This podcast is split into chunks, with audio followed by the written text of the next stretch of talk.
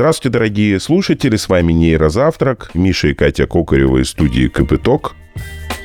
И, как всегда, на нейрозавтраке нас угощает э, замечательными э, вкусностями Вера Толчейникова, заместитель директора научно-исследовательского института развития мозга и высших достижений Российского университета дружбы народов, а также сотрудник и преподаватель кафедры высшей нервной деятельности биологического факультета Московского государственного университета имени Ломоносова. Вера, доброе утро.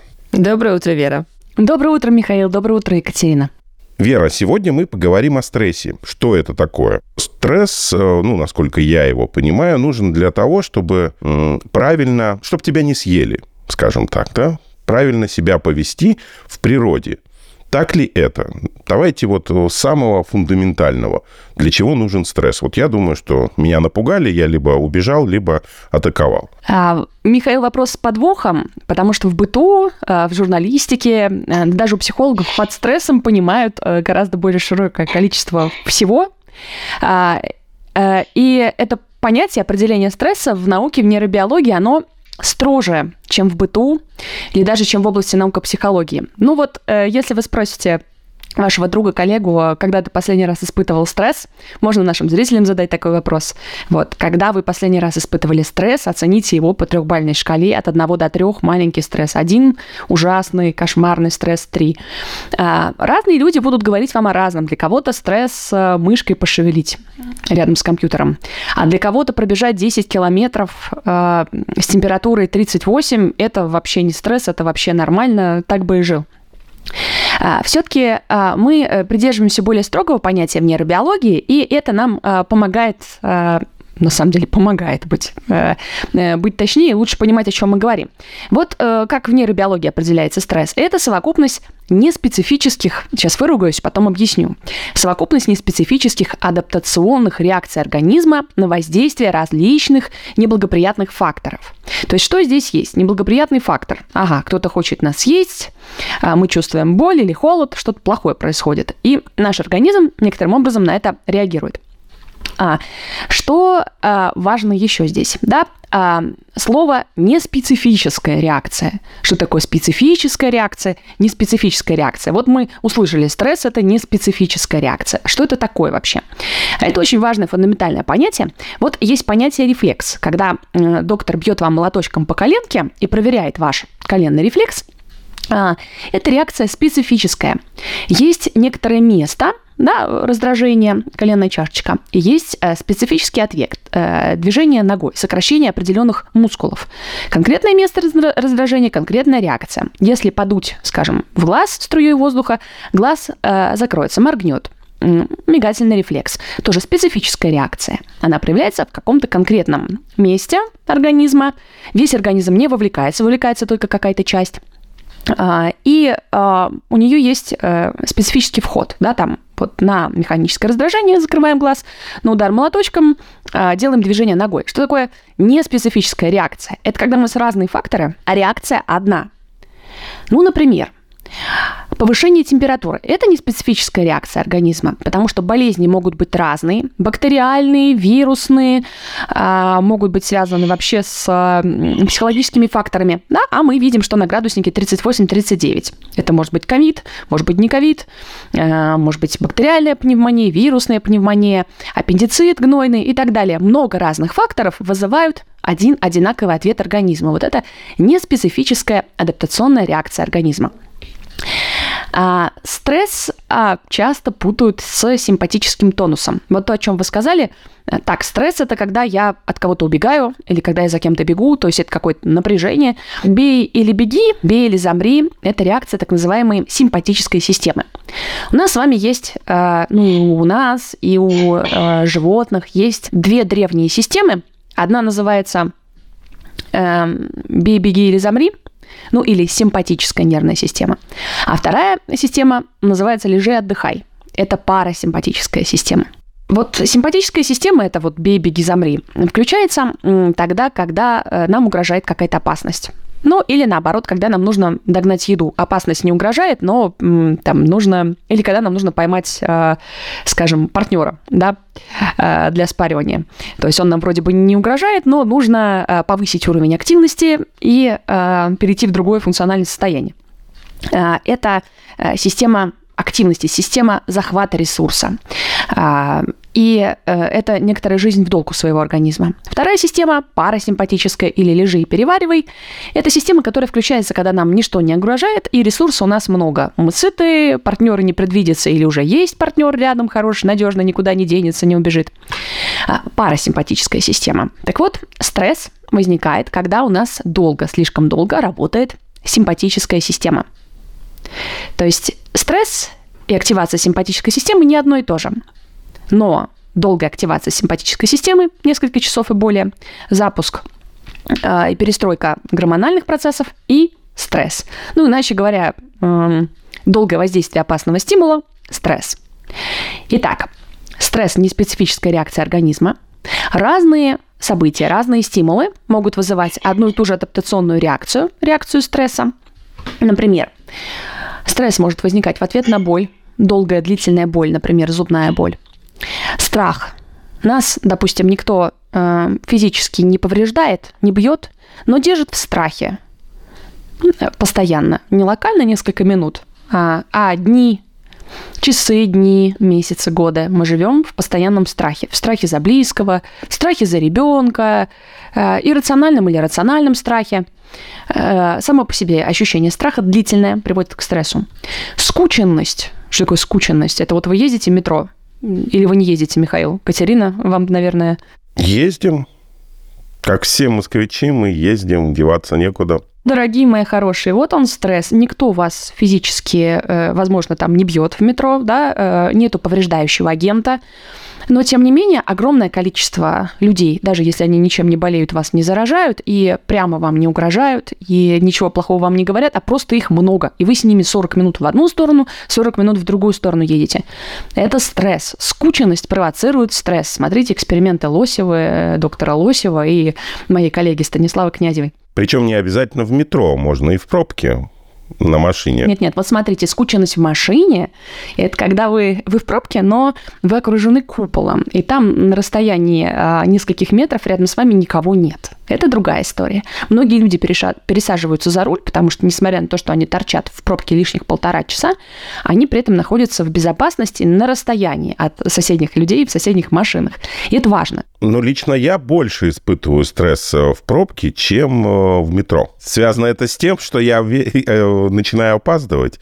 Но, правда, у меня в последнее время выработался такое, что если ты второй час опоздания пошел, я уже сижу такой спокойный и думаю... Я просто задерживаюсь, я не опаздываю. Уже, уже поздно, да. Волноваться поздно, надо просто приехать на, на работу, вот. Это другой стресс, да, то есть скученность – это когда вот рядом физически находится. Да, когда все, вроде всех много, но все в пробке, и каждый каждый в своей капсуле, это тоже стресс, но не от скученности. Да? Разделяем немножко. Тот, кто-то рядом причем должен вас толкать, вы должны находиться физически в одном и том же пространстве. А тут физически вы разделены друг от друга, да, вот машины, куполы. То есть от скученности машина защищает, от э, стресса не защищает. Следующее, изоляция, да. Скученность плохо, изоляция тоже плохо. Но люди различаются по тому, как они реагируют на изоляцию. Не для всех изоляция – это прям стресс, напряжение, ужас и кошмар, но в общем и целом мы существа стайные, и полная изоляция, отсутствие близких, э, одиночество, неуединение, да, я говорю сейчас не о матерях, которым надо пять минут попить кофе одним. Вот не об этом. А э, о одиночестве, да, когда нет и не будет человека близкого, когда пожилые люди живут одни, к ним раз в неделю приходит сос соцработник, приносит хлеб, картошку, и все, не с кем поговорить, не с кем поделиться, одиночество. Это тоже стресс. А, ну, то есть он запускает все те же самые реакции организма, которые запускаются при скученности. Это не очевидно да, разные факторы, разные воздействия, один эффект. Угроза нападения. Если мы живем в ситуации, когда на нас в любой момент могут напасть, это стресс. Работа без выходных.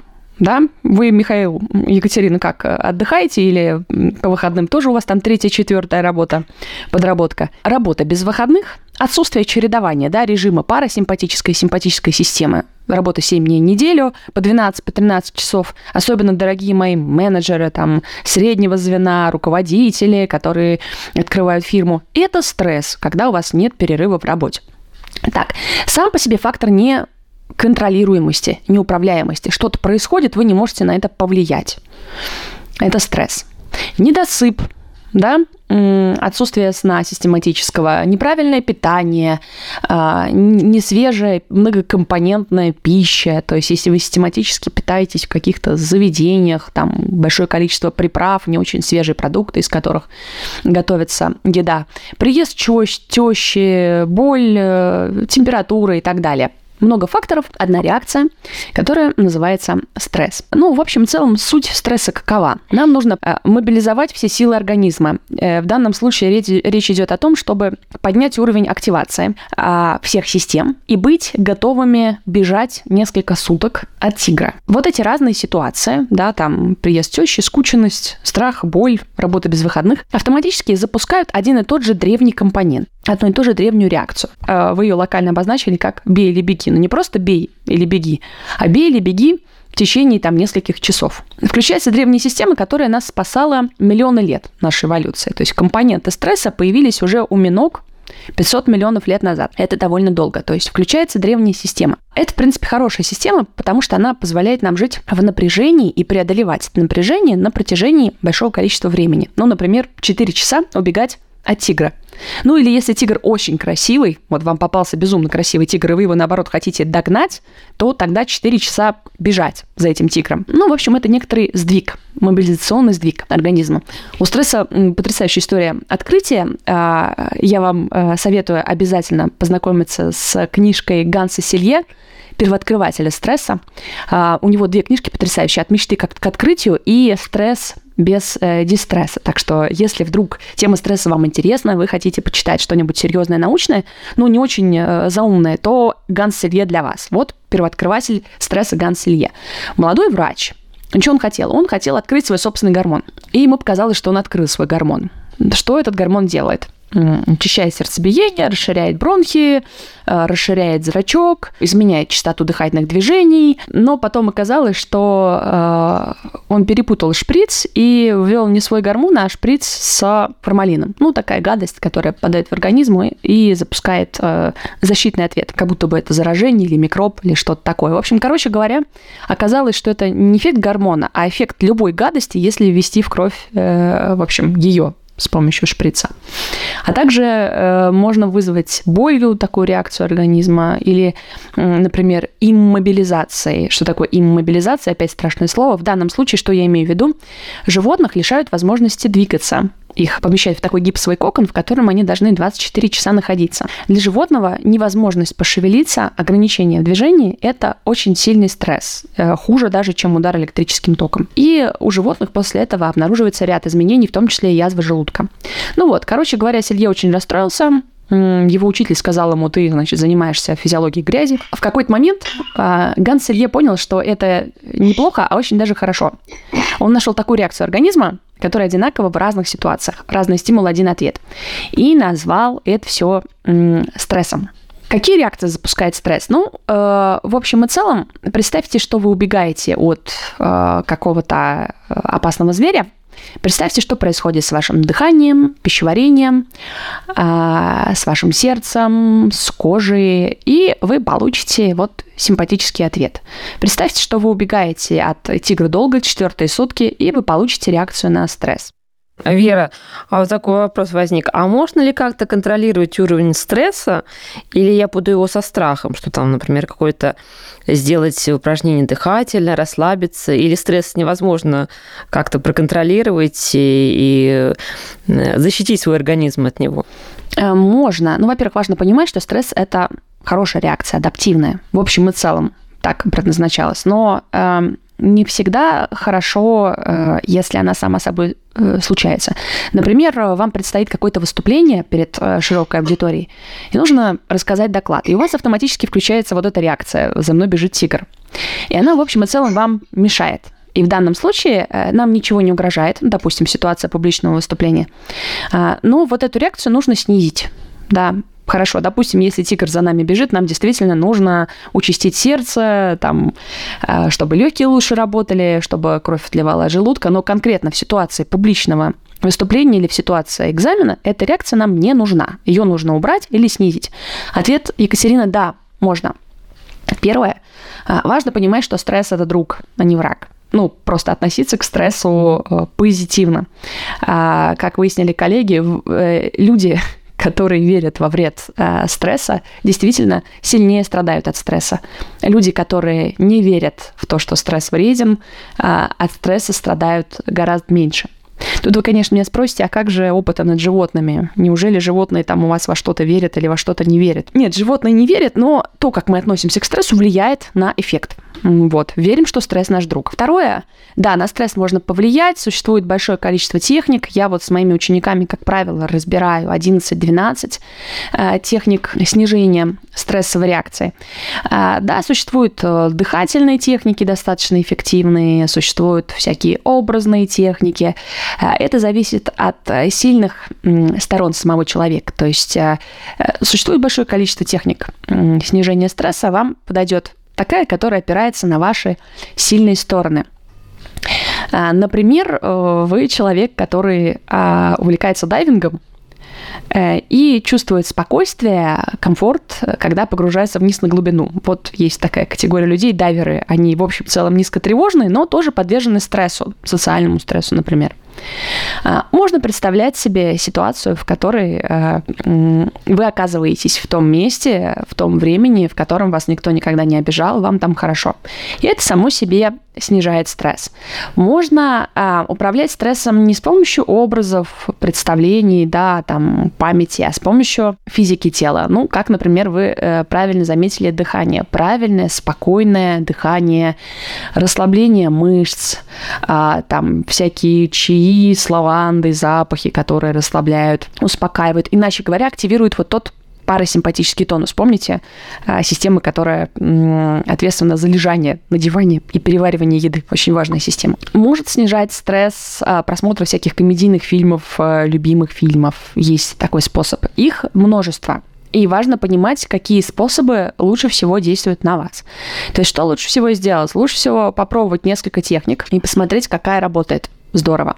А еще лучше знать свои сильные стороны. Ну, например, у вас отличное пространственное мышление. То есть, где бы вы ни побывали, уже после первого раза можете нарисовать карту пространства, а, безошибочно ориентируетесь даже без карты, хорошо паркуетесь. Ну вот, хорошо с пространственным мышлением. Тогда вам подойдут э, техники, которые связаны с пространством. То есть у вас э, должно быть такое пространство, в которое вы физически приходите и там восстанавливаетесь реальное физическое существующее пространство. То есть в доме должно быть место, в котором вам хорошо, в котором никто не нарушает ваши границы. Ну вот. Ну, особенно актуально там для детных э, людей или для сотрудников, которые работают в open space, да, там где-то на работе должно быть хорошее пространство, в которое вы пришли, попали, и у вас произошел перерыв вот этого симпатического тонуса. Там вы действительно расслабились, действительно в безопасности. Ну или если вы на совещании где-нибудь, а стресс нужно снизить, то вы представляете то самое отличное, хорошее пространство, там из детства или не из детства, не знаю, кафе, в котором вам хорошо, парк, в котором вы чувствуете себя спокойно. Пространственный фактор.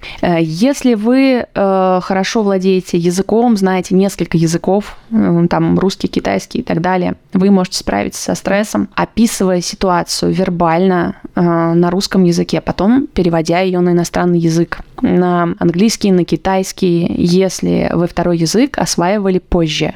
То есть если вы, вот если вы билинговые, одинаково хорошо знаете русский и английский, у вас там папа датчанин, мама русская, а дома родители говорили на английском, и все эти три языка для вас как родные, то перевод с одного языка на другой в данном случае не очень хорошо будет работать.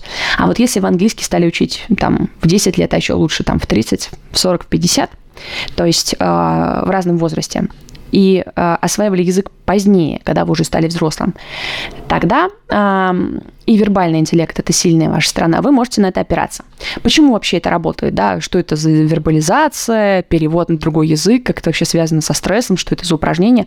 Э, дело в том, что э, это уже психологическая категория. Э, в ряде случаев Эффективным бывает отстройка от ситуации. То есть, если я существую здесь и сейчас, эта ситуация очень сильно меня выматывает, очень сильно на меня действует. Ну, например, какой-то конфликтный диалог. Там конфликтный диалог на работе с супругом. А, вы существуете здесь сейчас, а, включаетесь, эмоционируете, что помогает дистанцирование ситуации, психологическая, да, то есть способность посмотреть на это издалека, с точки зрения стороннего нейтрального наблюдателя, которому, у которого там от эффекта встречи и коммуникации мало что зависит, дистанцироваться, уйти от проблемы или сделать несколько шагов назад. Так вот, те структуры мозга, которые э, связывают с языком, который мы в детстве осваиваем, они, как правило, более связаны с эмоциональной сферой. То есть, если русский у вас родной, то он с лимбической системой гораздо теснее связан, чем китайский, который вы начали учить в 30 лет. Это я вот про себя говорю. Тот язык, который мы осваиваем позднее, он тоже, но менее тесно связан с эмоциональными структурами мозга. И описывая ситуацию на этом другом языке, проще, значительно проще дистанцироваться от этой ситуации. Этот метод подойдет, если вы хорошо переводите что-то, какие-то события на м- вербальный язык, да, ну, переводите события в текст достаточно просто. Это подойдет психологам, писателям, лингвистам, филологам, людям с высоким вербальным интеллектом. Ну, в общем, со стрессом Э, стресс – это друг. А, стрессом можно и нужно управлять. Хороший стресс – это управляемый стресс, как вы совершенно верно сказали. Плохой стресс – это неуправляемый стресс. Самые жестокие и опасные формы вида стресса – это как раз неконтролируемый, неуправляемый, когда мы ничего не можем сделать в ситуации. Это использовали в концлагерях, в частности, бессмысленный, бесполезный, неуправляемый труд, а, возможность получить непредсказуемый в любой момент времени удар, физический удар, психологический удар. Поэтому существует хороший и плохой стресс, стресс, ну, в кавычках, конечно, да, то есть разрушающий опасный и помогающий, активирующий. Фактор управляемости очень важен. Контролируемый управляемый – это хороший стресс. А неконтролируемый, неуправляемый – это плохой стресс. Если мы можем управлять стрессом, управляем. Если мы не можем повлиять на ситуацию, просто она происходит, и все, и мы ее остановить не можем. Мы должны делать что-то, физически делать что-то, что можем делать. Это называется смещенная активность. Ну, животные в такой ситуации начинают умываться, чесаться, называется груминг. Женщины тоже в такой ситуации начинают интенсивно ухаживать за собой. Да, вот мы в начале немножко перед эфиром поговорили о, о том, почему женщины красятся, шире, почему э, женщины в целом много уделяют внимания внешности, процедурам ухода за собой. И это то, что происходит от процедуры груминга. Умываться, чесаться, там, вынимать всяких блох, облизывать себя, да, вот коты начинают умываться, вылизываться. Груминг.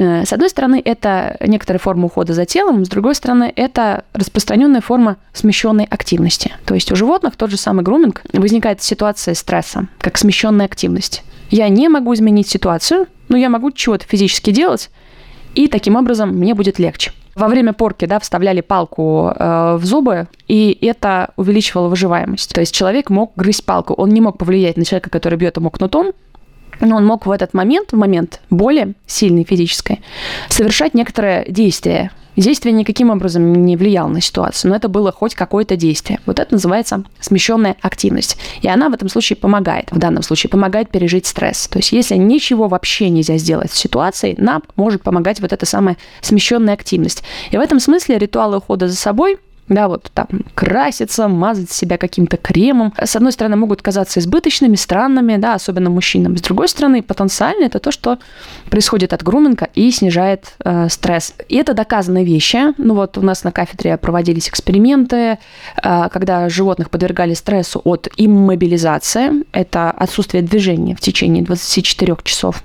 Да, крысы были в гипсовых э, конвертиках, не могли шевелить э, ручками, ножками Никто их не бил, не обижал, просто они не могли двигаться. Эта ситуация очень стрессовая для животных, ну и для человека тоже. И потом смотрели, что происходит с желудочно-кишечным трактом. Один из эффектов стресса – это повреждение желудочно-кишечного тракта, множественные язвы и прободение. Ну, по сути дела, летальный исход, который наступает от прободения, допустим, желудка. Значит, были крысы, которые просто висели в гипсе, в гипсовых конвертах, и крысы, которым э, вставляли в зубы палочку, и они могли эту палочку грызть. То есть они руками, э, лапами не шевелили, хвостом не шевелили, но могли осуществлять хоть какое-то действие. И э, яств было меньше, и выживаемость среди них тоже была выше. Поэтому вы совершенно правы, э, управляемость важна, важно управлять стрессом, но если нет возможности им управлять, то нужно делать хотя бы что-то, хоть какую-то смещенную активность.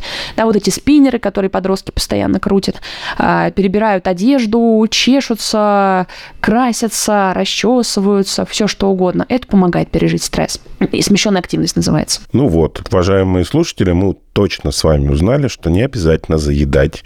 Можно закрашивать стресс. Если вы увидели какую-нибудь девушку, а, ну уж совсем в красивом таком индейском боевом раскрасе, знаете, она послушала нашу программу и стала закрашивать свой стресс. Спасибо, Вера, что в очередной раз нас пригласили. Спасибо зрителям, точнее, слушателям, что нас слушали. С вами был Нейрозавтрак. До скорых встреч.